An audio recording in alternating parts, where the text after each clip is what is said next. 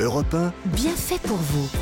Julia Vignali et Mélanie Gomez. Bonjour à toutes, bonjour à tous. Très heureuse de vous retrouver dans votre magazine Bien fait pour vous sur Europe 1. Alors comme chaque jour, on va partager avec vous des tas d'astuces vraiment feel good pour notre quotidien. Je vous donne tout de suite un aperçu du programme. Alors en fin d'émission, comme toujours, on retrouvera les bienfaiteurs d'Europe 1. Aujourd'hui, il y aura Maud Ravier, notre experte beauté. Elle va partager avec nous ses recommandations anti-cellulite. Et puis ensuite, avec Amélie Escourou, celle qui nous apprend à végétaliser notre quotidien, on va choisir de nouvelles chaussures pour cet été, enfin pour la rentrée même, mais ce sera bien sûr des chaussures véganes. Aucun matériau d'origine animale dans la sélection qu'elle va nous présenter. Mais avant tout ça, dans le grand dossier du jour, on va parler boulot et bonheur au boulot surtout. Aller au travail, ce n'est pas toujours un plaisir, mais on va voir qu'on peut améliorer les choses. Rivalité entre collègues, manager énervant, mauvaise ambiance, nous verrons que les obstacles au bien-être au travail ne sont pas une fatalité et que parfois quelques mots, les bons, peuvent tout changer. Justement, les bons mots, on va commencer avec cela et surtout donc le point de vue de Clément Lanoux. Europe 1. Bonjour Clément Bonjour tout le monde, on peut être heureux au travail, effectivement, quand on travaille à vos côtés, Oh. Julia, Mélanie. Mais bon, j'ai quand même Quel quelques faillot. petites, euh, bah, quelques petites idées. J'ai travaillé toute la nuit. Je me dis, j'adore mon travail, Oui. j'adore cette radio, Mais- j'adore l'équipe. Qu'est-ce qui pourrait la rendre encore meilleure? Et j'ai rien trouvé, si ce n'est ces 15 petites propositions. Ah, Des même, petites va. propositions, vous me dites si vous les validez ou pas. Des choses qui peuvent améliorer le travail au quotidien. Toboggan à la place des ascenseurs. Ah, j'adore. Extraordinaire, bien pour euh, la santé. On est quand même une émission aussi de santé et de société. Ouais. C'est pas mal. Bah, si, Pour la santé, même. pourquoi? Ah, pour monter le toboggan? Bah, plus que l'ascenseur en Oui, fait. c'est vrai, Il y a c'est un vrai. petit effort, plus on physique, descend, on se relève, c'est plus physique. Voilà. Bon, à côté, comme on fait l'exercice, on m'accordera ce que je demande depuis des années Europe 1, une fontaine de chocolat à côté de la machine à café. Euh, des transats dans les salles de sieste, Ouais, bonne idée. ça c'est une bonne idée. Une salle de cinéma, Ah ouais salle de cinéma on Cool. valide. Une pause goûter imposée, c'est-à-dire qu'on fait vraiment une pause. Ah ouais, on envoie la pub à 16h30 tous les jours et toute la radio se rejoint. Pause goûter Ça, obligatoire. pas mal aussi. un humoriste qui fait le tour de l'open space. Ça, vous le faites déjà, Ça, vous oui, mais dans, tout- dans toutes les sociétés. Je veux dire, à chaque. Imaginez, vous, vous travaillez dans une banque. Ouais. À un moment, il y a un humoriste qui passe de service en Il service des et qui vient, il vient ça. vous faire marrer 5 Ouais, c'est minutes euh, pendant la journée. Ça, c'est pas mal. Des réunions qui sont timées jamais plus de 10 minutes. On Ah. se dit l'essentiel, au bout de 10 minutes, on en fait une autre C'est si on la meilleure idée que vous venez de donner, là, Ah, je J'en ai d'autres qui arrivent. La meilleure, c'est celle qui arrive, c'est un défouloir. Une salle, ça existe dans certaines villes Ah où oui. on peut tout casser. Ah, ça, c'est Une bien. salle, vous arrivez avec une pioche, un marteau, il y a des vases. Qui serait derrière la salle de réunion trop longue, juste à Évidemment, côté. quand on Ouais, sort et qu'on n'est pas content, on casse tout. Euh, des services euh, pendant les réunions. Imaginez, pendant une réunion, d'avoir, si jamais on m'accorde pas les 10 minutes, un coiffeur, une manicure, pendant. En fait, tout ce qu'on n'a pas le temps de faire, la semaine, on le fait pendant une réunion. Mais tout le monde dormirait, par contre, c'est un problème. Ouais, mais il y en a deux, trois qui prennent des notes. Une super aide dans l'entreprise pour faire les courses du soir. Imaginez Ah. si, à côté du parking, on pouvait acheter euh, deux, trois trucs. euh, Bah, vrai, on a oublié pratique, du hein. pain le soir, hop, on part à la radio. Ça et évite on- le détour pour aller au supermarché. Très bien, Exactement. très bien. Je rajoute donc euh, des fauteuils massants, une personne qui vient laver la voiture et mettre de l'essence pendant qu'on travaille. Vous Bah, ressortez le, Alors, le pas de effet. voiture, mais d'accord. Ça peut fonctionner ou regonfler le vélo, Ouais, par exemple, pourquoi pas. Et enfin, la dernière idée que je propose, un jour, une fois par semaine, déguisé. Ça m'étonne pas de vous. On valide Vous vous déguisez en quoi la prochaine fois? Euh, Denver, le Oh, dernier Oh, dinosaure. J'adorais, on a les mêmes références. Ah ben voilà, ben on a le même costume, je vous le ramène, je vais le chercher, à tout à. Allez, merci beaucoup Clément Lanoux. Maintenant, on va accueillir notre invité. C'est vous, Gaël Châtelain-Berry. Bonjour. Bonjour Mélanie. Bienvenue sur Europe 1. Vous êtes ancien manager et vous venez de publier ce livre Happy Work qui est paru chez First Edition. Alors Gaël, vous avez créé un podcast aussi en 2018 sur le thème justement du, du bien-être au travail. Aujourd'hui, vous publiez ce livre. Alors décidément, le bonheur au travail, c'est un leitmotiv pour vous. hein. Oui, c'est un leitmotiv parce que c'est un sujet, quand j'étais en entreprise, qui me semblait assez évident. J'ai eu la chance de travailler dans les médias où tout allait bien, fondamentalement, parce que travailler dans les médias, on est plutôt. On en parlait juste avant. Bien loti. Ouais, on est bien loti. Mais il y a beaucoup de mal-être au travail. Et en fait, je me suis amusé à faire un petit calcul mathématique sur votre audience. Globalement, il y a, on va dire, on va arrondir à 350 000 personnes. Notre émission, effectivement, en audience cumulée sur une Voilà. journée. ouais. 71% d'actifs. Donc, on va arrondir à 250 000 personnes. Et bien, sur ces 250 000, statistiquement, il y en a 25 000 au moment où on se parle qui sont en burn-out lourd. Wow. On est numéro 2 mondial, il n'y a que le Japon qui nous bat.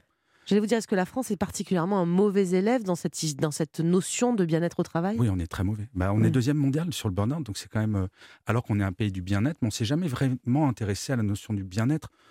On a commencé à s'y intéresser en 2008, dix ans après tous les autres pays, quand il y a eu une vague de suicides chez Renault et chez France Télécom. Il a fallu qu'il y ait des gens qui s'immolent par le feu sur, au bureau pour qu'on se dise Oh, tiens, ça peut faire mal le Mm. travail. Donc on est très en retard sur ces questions parce que ben, chômage, le chômage de masse a beaucoup expliqué Et ça. puis juste derrière le Japon, vous me disiez justement euh, pendant la chronique de Clément Lanoux qu'au Japon, ils ont des salles justement où on casse avec la... où euh, Clément proposait une salle euh, où on casse tout là justement pour se défouler. Vous dites au Japon ça existe et il y a la tête du patron, mais ça va très mal du coup quand même si on en est là. Ah ben ça va super mal, mais c'est Ouais. vrai que en fait le mal-être, la première source du mal-être, c'est son manager. Euh, c'est une étude Gallup qui avait montré quand on démissionne, plus de 50%, on quitte un manager, pas une boîte.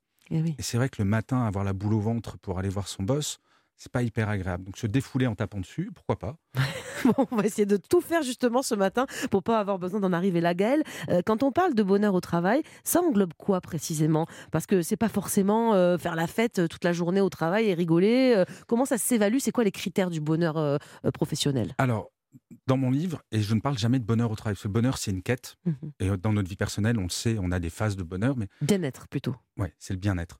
Et le bien-être, ça se résume assez facilement, c'est de finir à peu près dans le même état physique et psychologique une journée de travail que par rapport à quand on l'a commencé. Ah, c'est pas mal comme À critère. peu ça. près, on est peu, un, Mm. un peu fatigué intellectuellement, mais si en fin de journée, on est au bout du roulax et qu'on a juste envie de, de dormir, euh, c'est pas bon signe. Et il y a un autre bon signe, c'est si vous êtes fatigué quand vous rayez le matin, tous les matins, c'est pas bon signe, ce qu'on appelle les signaux faibles, Ouais. et vous avez fait un petit pas de plus vers le burn-out. Mais dis donc. En tout cas, c'est bien ce critère-là, d'être à peu près dans le même état le Mm. matin qu'à la fin de la journée de, de boulot. Euh, la première chose que vous expliquez dans le livre, c'est que pour franchir euh, la porte du, du bureau avec le sourire, il faut accepter de pas être l'employé parfait. Il faut dédramatiser notre job. Vous dites, en fait, Mm. euh, bon, à part si on est chirurgien cardiaque, on sauve pas des vies quand on va au boulot. Mais c'est marrant que vous donniez cet exemple parce que j'ai eu un entretien avec le, le patron du service neuro d'un énorme CHU.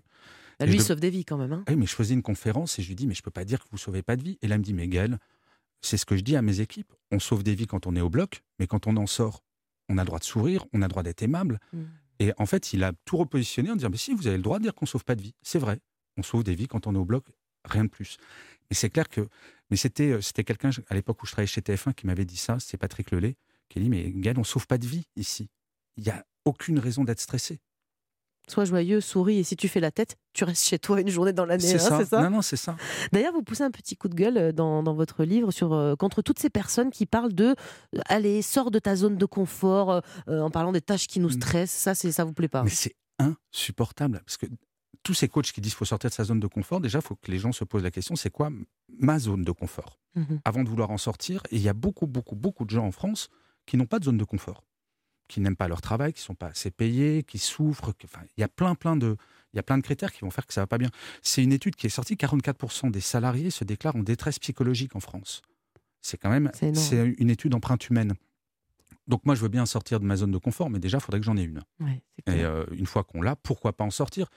Mais le côté parfois être feignant et être dans sa zone de confort et juste euh, bah, prendre le temps d'aller bien, Mm. c'est pas mal, je trouve. On sait souvent, enfin, on dit souvent qu'il y a une différence entre les jeunes générations, euh, les anciens, même nous, hein, éventuellement. Euh, mais le confinement et notamment la crise sanitaire a aussi beaucoup fait changer notre façon de, de regarder le travail, nos envies euh, professionnelles. Aujourd'hui, on parle davantage de, bah, télétravail, évidemment, de, semaines de quatre jours, de personnes qui, qui ont réalisé qu'il fallait vraiment un équilibre très important entre vie perso, vie professionnelle. Vous pensez que ça va encore changer dans les prochaines années? On, on vise quoi là? Mais en fait, ça va s'accélérer de plus en plus. Moi, je fais partie de la génération euh, où c'était ma vie personnelle qui s'adaptait à la vie professionnelle. Mhm. Là, tout le paradigme est inversé, où c'est exactement l'inverse. Et plus le chômage va baisser, et du fait du vieillissement de la population, le chômage va continuer de baisser. Oui, ça va s'accélérer, parce que le pouvoir est du côté des salariés, plus des, plus des employeurs. Donc, euh, on va pouvoir exiger beaucoup plus d'équilibre avec la vie pro et perso. Justement, et on va voir comment y parvenir. Merci Gaël, on ne fait que commencer cet entretien sur le bien-être au travail. Je suis sûre que vous serez tous d'accord avec moi. On rêve tous de franchir la porte du bureau avec le sourire chaque matin. Que notre vie professionnelle soit source de joie, eh bien c'est possible. Et on va vous montrer la voie sur Europe 1. Europe 1, bien fait pour vous. Julia Vignali, Mélanie Gomez. Vous écoutez Europe 1 et notre émission dans laquelle on vous propose aujourd'hui de viser une vie professionnelle source de joie, tout comme votre vie perso. Mais c'est vrai euh, qu'au boulot, c'est pas toujours évident. hein. On va y travailler grâce à vous, euh, Gaël Châtelain-Berry. Vous, êtes conférencier, écrivain, spécialiste de la bienveillance en entreprise et vous avez donc publié euh, ce livre Happy Work paru chez First Edition. Gaël, on va voir comment améliorer donc notre bien-être au travail ce matin grâce à vous. Et déjà, vous dites qu'il faut commencer. C'est assez étonnant comme conseil, je trouve, par par chouchouter quatre organes, nos yeux, nos oreilles, notre dos, notre nez. Honnêtement, j'ai du mal à voir le rapport. C'est que pourquoi ils sont cruciaux ces organes? C'est marrant que vous soyez étonné parce qu'en fait, le bien-être au travail, ça commence par notre propre bien-être. Là, par exemple, devant moi, les auditeurs ne le voient pas, de facto, il y a une souris. Mhm. Il y a une pathologie qui s'appelle le souris elbow. Je ne sais pas si vous en avez déjà eu. C'est horrible, c'est une tendinite qui fait un mal de chien et ça peut s'éviter en ayant une bonne posture de C'est un la main. trouble musculo-squelettique, c'est ça du, du Exactement, c'est comme le tennis elbow dans Mmh. le- Mais, euh, là, à mais souris elbow, c'est- et ça fait Euh, des cheville. tendinites de dingue. Pardon. Les ordinateurs, s'il n'y a pas de filtre, vous pouvez avoir des conjonctivites, etc., etc. Donc il faut vraiment commencer par penser à son Déjà, à sa, Bien-être. à sa santé, quelque Ouais, part. hein, c'est ça exactement. D'accord. être bien assis. Par exemple, toutes les personnes qui font du télétravail, ça serait bien qu'elles pensent avoir une bonne assise et pas utiliser le tabouret de la cuisine. Non, mais il y a eu plein de pathologies justement comme ça pendant le premier confinement. Et maintenant, heureusement, de plus en plus d'entreprises payent du matériel pour le télétravail qui soit adapté pour. euh, Donc la première chose pour être en tout cas euh, bien au travail, c'est déjà voilà, d'avoir des bonnes conditions physiques pour son, Exactement. pour son organisme. Euh, on parle beaucoup de la déconnexion numérique le soir, le week-end, durant les vacances, mais vous, vous allez encore plus loin. Euh, vous dites que pour être mieux au travail, on devrait même supprimer les alertes téléphone pendant qu'on travaille. Mais attendez, si je, si je loupe le mail de mon patron, eh ben, ça va mal se passer. Ah ben non, parce qu'il faut en parler avec le patron, justement. En fait, si vous êtes en train de vous concentrer, donc Mélanie, vous travaillez sur votre prochaine rubrique, vous êtes hyper concentré. En fait, si jamais il y a votre téléphone qui sonne, qui fait un bip ou un pop-up euh, de mail, vous allez retomber à 0% de concentration. Il va falloir un quart d'heure pour vous reconcentrier et Mm. que vos capacités cérébrales soient à 100%. En fait, si vous voulez gagner du temps, ben, il faut supprimer quand vous concentrez vraiment toutes les alertes. Et ça peut être, ben, vous regardez vos mails une fois par heure, par exemple. Mais il faut en parler avec votre patron si vraiment il veut euh, une réponse dans les deux minutes. Non, mais ici, je vous rassure, ça, ça se passe très bien. On a tendance à critiquer aussi, vous savez, ces collègues là qui font des pauses. euh, Tout... Bon, il y a ceux, les fumeurs, hein, euh, qui évidemment vont sortent pour aller sur la terrasse, par exemple, Mhm. fumer une, une petite, une petite cigarette. C'est mauvais pour la santé, ça, c'est c'est leur problème, on va dire. Mais on les critique, on dit, regarde, lui, il n'arrête pas de faire des pauses, etc.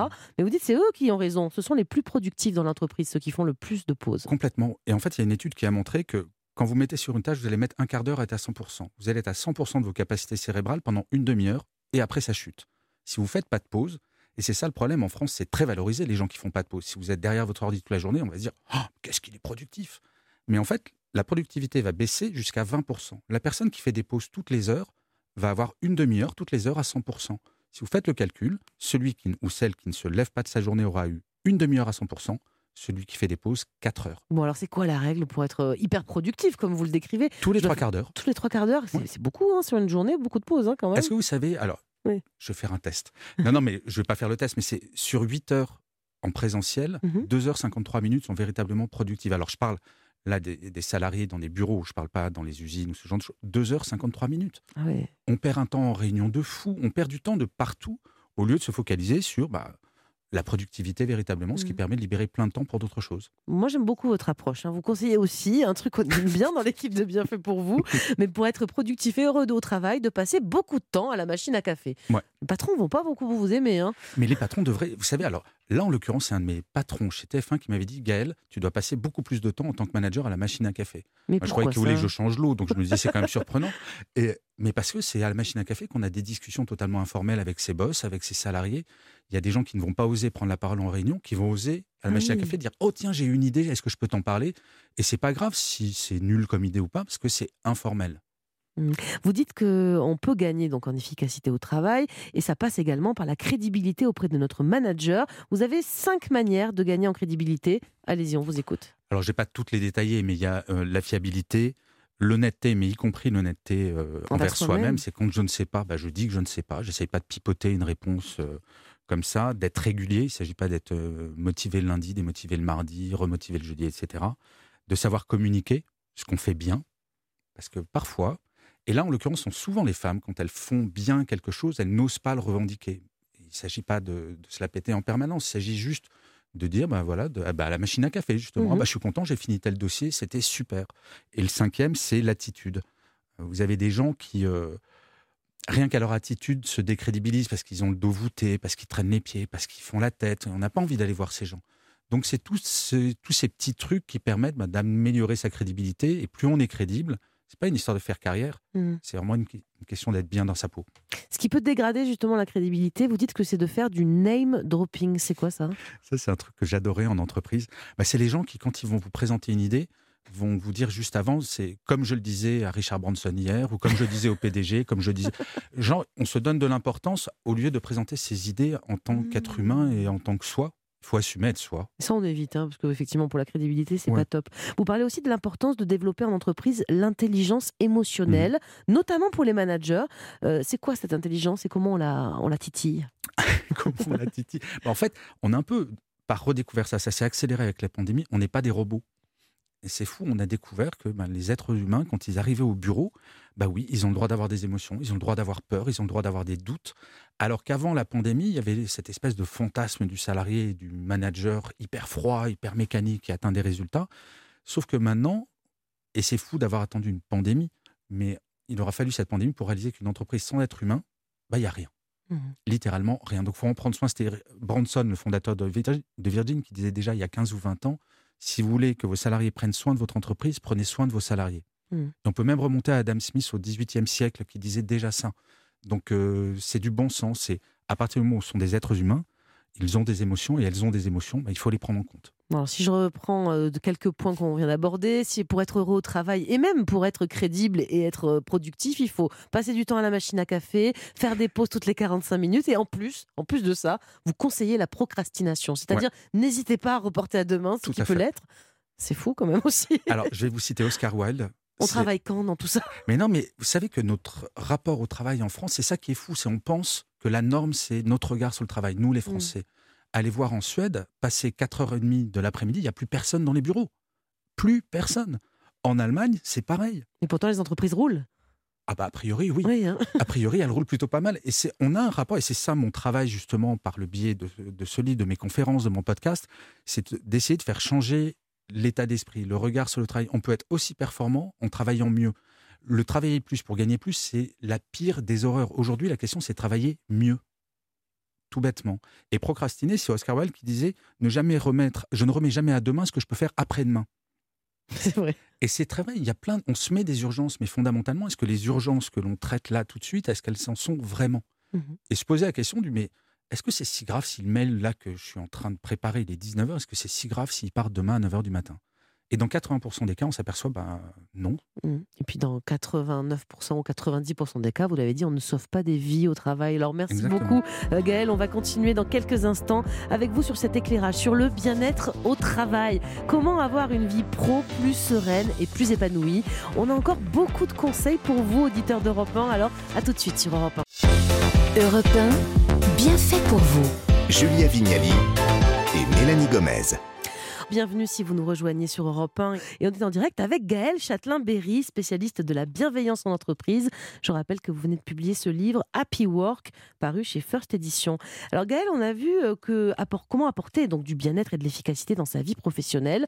Ce qu'on n'a pas dit juste avant, c'est que vous conseillez notamment aux managers euh, de toujours, toujours, toujours viser l'optimisme. Pourquoi c'est si important pour eux et leurs collaborateurs?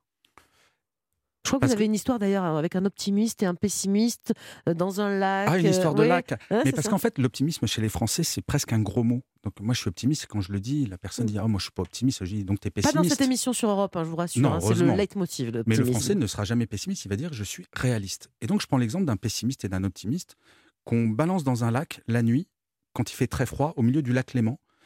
Donc le pessimiste, qui est donc pas pessimiste mais réaliste, va dire ben, il fait froid, il fait nuit, je suis au milieu du lac Léman, je vais crever. Donc Oui. il se laisse couler. Ouais. L'optimiste, il va pas se dire chouette, je prends un bain de minuit. Il va juste dire bah, peut-être qu'il y a un bateau qui va passer, peut-être que si je fais la planche, je vais m'en sortir. Et en fait, moi, en tant que manager, j'ai envie que mon manager il, il me dise bah, il y a un espoir quelle que soit la crise. J'ai pas envie qu'il nie la crise, j'ai pas envie qu'il nie les problèmes, j'ai juste envie bah, qu'il me rassure. C'est comme un pilote d'avion. Moi, quand il y a un trou d'air, j'ai pas envie que le pilote prenne le micro pour dire on va tous crever. J'ai plutôt envie qu'il me dise regagnez votre place, attachez votre ceinture, nous allons traverser une zone de turbulence. Ouais. Hyper calme. Optimiste, même si tout n'est pas rose dans l'entreprise, hein, on va pas non plus euh, faire euh, euh, semblant. Comment faire face justement à certaines situations vraiment qui sont négatives dans le milieu professionnel? Il y a des comportements qui peuvent être vraiment très démotivants, notamment vous, ciblez ces managers qui ne font jamais, jamais de, feedback, mais surtout de feedback positif. C'est ça, parce qu'on est très fort pour le feedback négatif. Et depuis qu'on est tout petit, quand on apprenait à écrire, on barrait en rouge tout ce qui était mal fait. Mais il y a de plus en plus d'écoles, notamment dans les pays du Nord, qui entourent en vert ce qui est bien fait. Ah, j'adore ça. Et c'est très agréable, c'est important, mais il y a des managers, mais je parle à pas mal de dirigeants et dirigeantes qui en sont encore à dire, mais je ne vais pas féliciter quelqu'un qui fait son travail, le travail pour lequel il est payé. Bah si. Ben si, Mhm. c'est important. Mais je compare la vie au travail avec la vie en couple.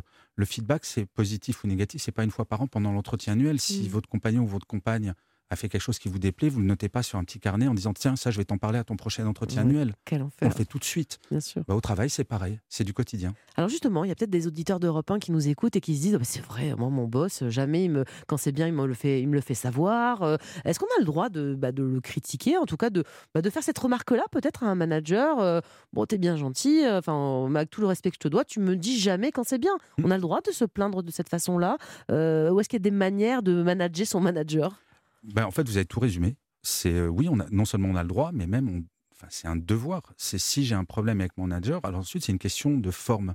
Mais sur le fond, aller voir son manager en disant bah, écoute, euh, j'aimerais bien savoir ce que tu penses de ce que j'ai fait là. Est-ce que tu penses que c'est bien, que c'est pas bien pour que je puisse progresser? Tant que c'est dans le sens de l'intérêt de l'équipe, de l'intérêt de l'entreprise, le manager qui dirait non, je te, je te parle pas, faut qu'il change de métier véritablement. Mhm. Il y a un autre petit truc dans le livre qui peut paraître anodin comme ça, mais euh, vous dites que l'une des sources de démotivation les Mm. plus fréquentes, c'est quand un manager euh, ne dit pas bonjour. Ça paraît tout bête, hein, mais Ça paraît tout bête, mais c'est la première source de démotivation en France. Le manager qui dit pas bonjour. Et une fois, il y a une, euh, une, une abonnée à ma newsletter qui m'écrit un, un mail pour me dire mon, mon boss dit bonjour à l'équipe d'à côté, mais pas à nous. Hmm. Pourquoi? Je mais j'en sais rien, demandez-lui. Lui- que c'est positif pour un, un manager, un supérieur, de bah, tous les matins faire le tour de tout le monde pour aller juste dire bonjour. Mais c'est fondamental. Et ça va doper le, le bien-être des, des salariés j'ai ça même allé m- plus loin, de dire bonjour avec une petite question, ça va, et d'attendre la réponse. Non, mais ça prend du temps quand même. Pour le coup, le manager, il a peut-être des choses à faire aussi. Bah, son premier boulot, c'est de faire en sorte que son équipe aille bien. Si jamais il y a un burn-out, si jamais il y a quelque chose qui ne va pas, son premier boulot, manager, c'est s'occuper de son équipe. Donc ça devrait presque être obligatoire ce petit tour du matin pour dire bonjour à tout le monde et s'assurer que tout le monde est bien. vous croyez pas si bien dire, il y a des boîtes où ça l'est. Je pense Mm. euh, au groupe Unilever, qui est quand même pas une petite entreprise. Oui. Dans la culture d'entreprise, un manager ne va pas s'asseoir à son bureau tant qu'il n'a pas dit bonjour physiquement à tous les membres de son équipe présents. Mhm. Ça paraît fou, mais il faut le rappeler, ces choses-là, parce que Mais c'est pas, pas dans toutes les entreprises, Parce que effectivement. l'humain est central. On l'a dit, donc tout n'est pas rose dans une entreprise. Il n'est pas rare non plus qu'il y ait des, des conflits, hein, parfois entre collègues, par exemple. Comment on gère les choses avec euh, la méthode Gaël Châtelain-Berry? Euh, Je ne sais pas si euh, je découvre que, par exemple, bah, un collègue a été dire du mal de moi à mon, à mon patron. Eh ben, J'ai envie de lui casser la figure, clairement. Mais comment on gère ça, par exemple? Alors, on ne le gère pas avec un high kick. Non, ça c'est une le mauvaise fouetter idée. Jean Barrière, on ne le fait pas. non, mais c'est un tête-à-tête euh, dans un bureau et pour euh, surtout pas être dans l'émotionnel, pour pas faire rajouter du conflit à un conflit. Si vous mettez un chihuahua face à un autre chihuahua, il va rien sortir, ils vont s'aboyer dessus. C'est de rester calme et d'essayer de comprendre, de dire Mhm. voilà, tu as dit ça, pourquoi? Rester factuel, quoi, en fait. Très c'est ça factuel, ouais. Mhm. Et c'est comme ça qu'on désamorce les conflits. Et euh, justement, euh, c'est pas vous, vous dites aussi dans le livre que c'est pas nécessaire que dans un conflit bon, entre salariés ou entre managers et salariés, euh, il y ait forcément un gagnant et un perdant. Ça, il faut l'accepter aussi dans l'entreprise. Complètement, parce qu'encore une fois, on ne sauve pas de vie. Le collègue qui a dit du mal de moi auprès du boss, on va pas en parler pendant 25 ans. Donc une fois qu'on sait que le comportement va s'améliorer pour les semaines et années, mois ou années à venir, voilà, il faut Mhm. en tirer en cœur. Ce n'est qu'un travail. Je dis toujours ça en fait. Tout ça n'est qu'un travail. C'est pas Mhm. notre vie. Happy Work, donc votre livre chez First Edition, dedans vous avez évidemment un petit, petit chapitre sur le télétravail, puisque Ah, le travail bouge, hein, effectivement. Vous donnez pas mal de conseils à, à ces salariés qui travaillent de chez eux, notamment vous le pyjama, vous oubliez. Ça, c'est on n'est pas heureux quand on est en pyjama. Enfin, moi personnellement, je suis très heureuse en pyjama. hein. C'est un vilain raccourci que vous Oui. faites là. Alors, Non, non, mais j'explique pourquoi on peut, on peut pas travailler en pyjama toute la journée parce que c'est le danger du télétravail, c'est de mélanger trop la vie perso et la vie pro. Et avoir des rituels, avoir déjà un coin où on travaille et pas travailler dans son lit, je le dis aussi, mais avoir un petit coin bureau, s'habiller. Alors, faut pas non plus se pomponner comme, euh, comme des malades, mais juste le fait un jean, de- des baskets, Non, un voilà. t-shirt, et de couper entre la vie pro et la vie Mm. perso. Et justement, quand on fermera son ordinateur le soir, on ne sera pas tenté de continuer à Mm. bosser, à faire des mails à 22h, 23h, comme on l'a fait pendant le premier confinement. Hmm. Vous parlez évidemment aussi de l'intérêt de l'humour dans le monde du travail. Vous dites que le rire est un tranquillisant naturel. Mm. Euh, Clément, tout à l'heure, dans sa chronique, proposait un, un- un humoriste qui passerait de bureau, de bureau en bureau, d'open space en open space. Mais oui, l'humour, c'est vraiment euh, très très important dans l'entreprise. Mais surtout venant des managers. Mais dans tous les secteurs, vraiment? Oui, Je sais pas, j'allais dire, dans- il y a des métiers hyper sérieux, ou Ouais. est-ce qu'on se peut se permettre de rigoler? Je sais pas. le professeur dont je vous parlais tout à l'heure, donc Mm. euh, professeur en neurologie, Oui. Il rigole pas son métier quand même. Non. Mais lui, il disait c'est fondamental que j'arrive avec le sourire tous les Mm. matins et que je sois de bonne humeur, même si euh, le jour d'avant j'ai eu des problèmes perso et compagnie. Mais comment ça se manie dans l'entreprise? Parce que je sais pas, il y a peut-être des managers qui nous écoutent et disent bah, après tout, je suis pas le bouffon de service, je vais pas aller faire des blagues à tous, les, à tous mes salariés. Vous voyez ce que je veux dire? Comment on le manie, l'hu- l'humour? Alors, le meilleur humour qu'un manager puisse utiliser, c'est l'autodérision. Parce qu'on ne prend pas le risque de choquer qui que ce soit, parce que l'humour est quand même quelque chose de. Mm. Tout le monde n'a pas le même. Bien Mais sûr. quand le manager se fait de l'autodérision par rapport à lui, ça fera toujours marrer son équipe. Ça plaît à tout le monde, ça. Mais on aime bien se moquer de son manager. Donc quand il le fait, quand il le fait à notre place, c'est encore mieux. Bon, bah, très bien, on va apprendre davantage à se moquer de nous-mêmes. Merci beaucoup, Gaël Châtelain-Barry, d'avoir euh, d'avoir accepté notre invitation. Euh, je rappelle votre livre Happy Work, euh, Happy Work chez First Edition. C'est donc le titre de votre livre, mais on l'a compris, le Happy Work, c'est à la portée de tous. Merci encore. Alors justement, elles sont des travailleuses, des chroniqueuses joyeuses et elles arrivent dans ce studio. Maud Ravier, notre experte beauté, va partager avec nous ses astuces anti-cellulite. Et puis Amélie Escourou, elle va nous faire découvrir les chaussures véganes. Pour en savoir plus, une seule chose à faire, restez avec nous sur Europe 1. Europe 1, bien fait pour vous. Julia Vignali et Mélanie Gomez. Vous êtes sur Europe 1, merci d'être avec nous. On reste ensemble jusqu'à midi. Nous sommes en direct et nous sommes surtout euh, maintenant bien accompagnés. Toute l'équipe de Bien fait pour vous est là presque. Julia revient demain, ne vous inquiétez pas. Bonjour Amélie Escourou. Bonjour. Alors euh, dites-moi, elles sont très jolies toutes ces petites chaussures que vous nous avez amenées, mais elles ont une spécificité, je crois. Et oui, elles sont toutes sans matière d'origine animale, mais effectivement, j'espère qu'elles seront quand même stylées et très confortables. Franchement, je confirme. Pour l'instant, on va vous les décrire dans un instant. Et puis surtout, regardez-nous sur europe1.fr si vous voulez les voir parce qu'elles sont euh, très très jolies. Et puis on dirait du cuir, c'est incroyable. On y revient. Amélie, euh, dans un instant. Maud Ravier, c'est à vous. Bonjour oui, Maud. bonjour. Alors, on va parler d'un truc moins sympa ce matin, de la cellulite. La cellulite. Euh, ces petits trous dans la peau qu'on peut avoir sur les cuisses, les fesses, et qu'il est, est très difficile de chasser. Mm. Mais elle vient d'où la cellulite? Est-ce qu'on est tous égaux ou égales Parce que j'ai l'impression que c'est Ouais. quand même Bah plus un alors, truc de fille. hein. En fait, voilà, on estime à 90% euh, de femmes qui ont de la cellulite et euh, contre 2% pour les hommes. Donc ça, c'est absolument injuste. Euh, La cellulite est de type euh, de graisse différente de, de tout ce qui est graisse d'obésité. Ça n'a strictement rien à voir. Elles sont situées en fait sous-cutanées. Ça résiste au régime, ça résiste aux efforts, ça résiste même à la liposuction parce que la liposuction agit sur les graisses profondes.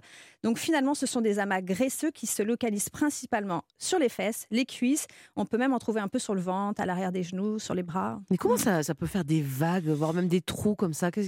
Comment ça s'explique? Ben, en fait, la cellulite est due à un surplus de graisse qui gorge les adipocytes. Et donc, en prenant du volume, les adipocytes déforment euh, la surface de la peau et c'est ce qu'on appelle l'effet, euh, le fameux effet peau d'orange. Donc, les secrets pour lutter contre la cellulite, ben, c'est favoriser une alimentation riche en fibres. Mais ça, je ne vous apprends malheureusement rien. C'est pas pour ça que ça marche. Mais on va, on va favoriser les protéines, on va retirer les sucres, les graisses, on va pratiquer beaucoup plus d'activité physique, bien sûr. Et puis, on va surtout pratiquer aussi des massages anticellulites. On va voir tout ça ensemble. Hmm. Mais attendez, il y a quand même quelque chose qui me turlupine. Je connais des filles très très fines qui ont de la cellulite et d'autres plus enrobées euh, qui en ont, mais euh, limite ça fait moins peau d'orange, voire même qui n'en ont pas du tout. Vous voyez ce que je veux dire Il y a oui. plusieurs types, hein, j'imagine, de Il y a- cellulite. en fait, il y a trois types de cellulite. Donc, la cellulite aqueuse ou infiltrée, on peut l'appeler comme ça, c'est une cellulite qui est euh, plus facile à éliminer. Donc, elle est causée par la rétention d'eau, par une mauvaise circulation lymphatique. Elle est située principalement au niveau des bras, des cuisses, des mollets, des chevilles. Vous savez, quand les chevilles gonflent et qu'on se retrouve vraiment avec euh, euh, un problème de circulation, on la reconnaît avec son, euh, aspect un petit peu souple, les gonflements qu'elle provoque, et elle s'accompagne parfois d'une sensation de jambes lourdes, les fameuses jambes lourdes. Et alors qu'est-ce qu'on fait contre ce type de cellulite en particulier? Alors, ce type, c'est action drainante. Donc, le potassium, il est très, très bon en nutriments. Vous pouvez prendre des compléments alimentaires. Il est très intéressant pour ce type de cellulite, le drainage lymphatique manuel, la pressothérapie, euh, nager, marcher, Mhm. tout ce qui touche à la circulation. Et puis, vous avez aussi la possibilité euh, de faire soit des soins à la maison. Donc, il y a une machine qui est absolument canon, qui est faite par LPG, qui est la Wellbox, mais qui est quand même assez onéreuse, à 1000 et quelques euros, mais très efficace. Et pour le côté un peu moins onéreux, vous avez les fameuses ventouses. Je sais pas si vous connaissez. Très... Alors là, pour le coup, c'est Non. 14 euros. Ah. Euh, c'est une ventouse que l'on va mettre avec une huile que vous pouvez mélanger avec des huiles essentielles. Au niveau des huiles essentielles, moi j'aime beaucoup utiliser l'eucalyptus citronné ou le romarin camphré.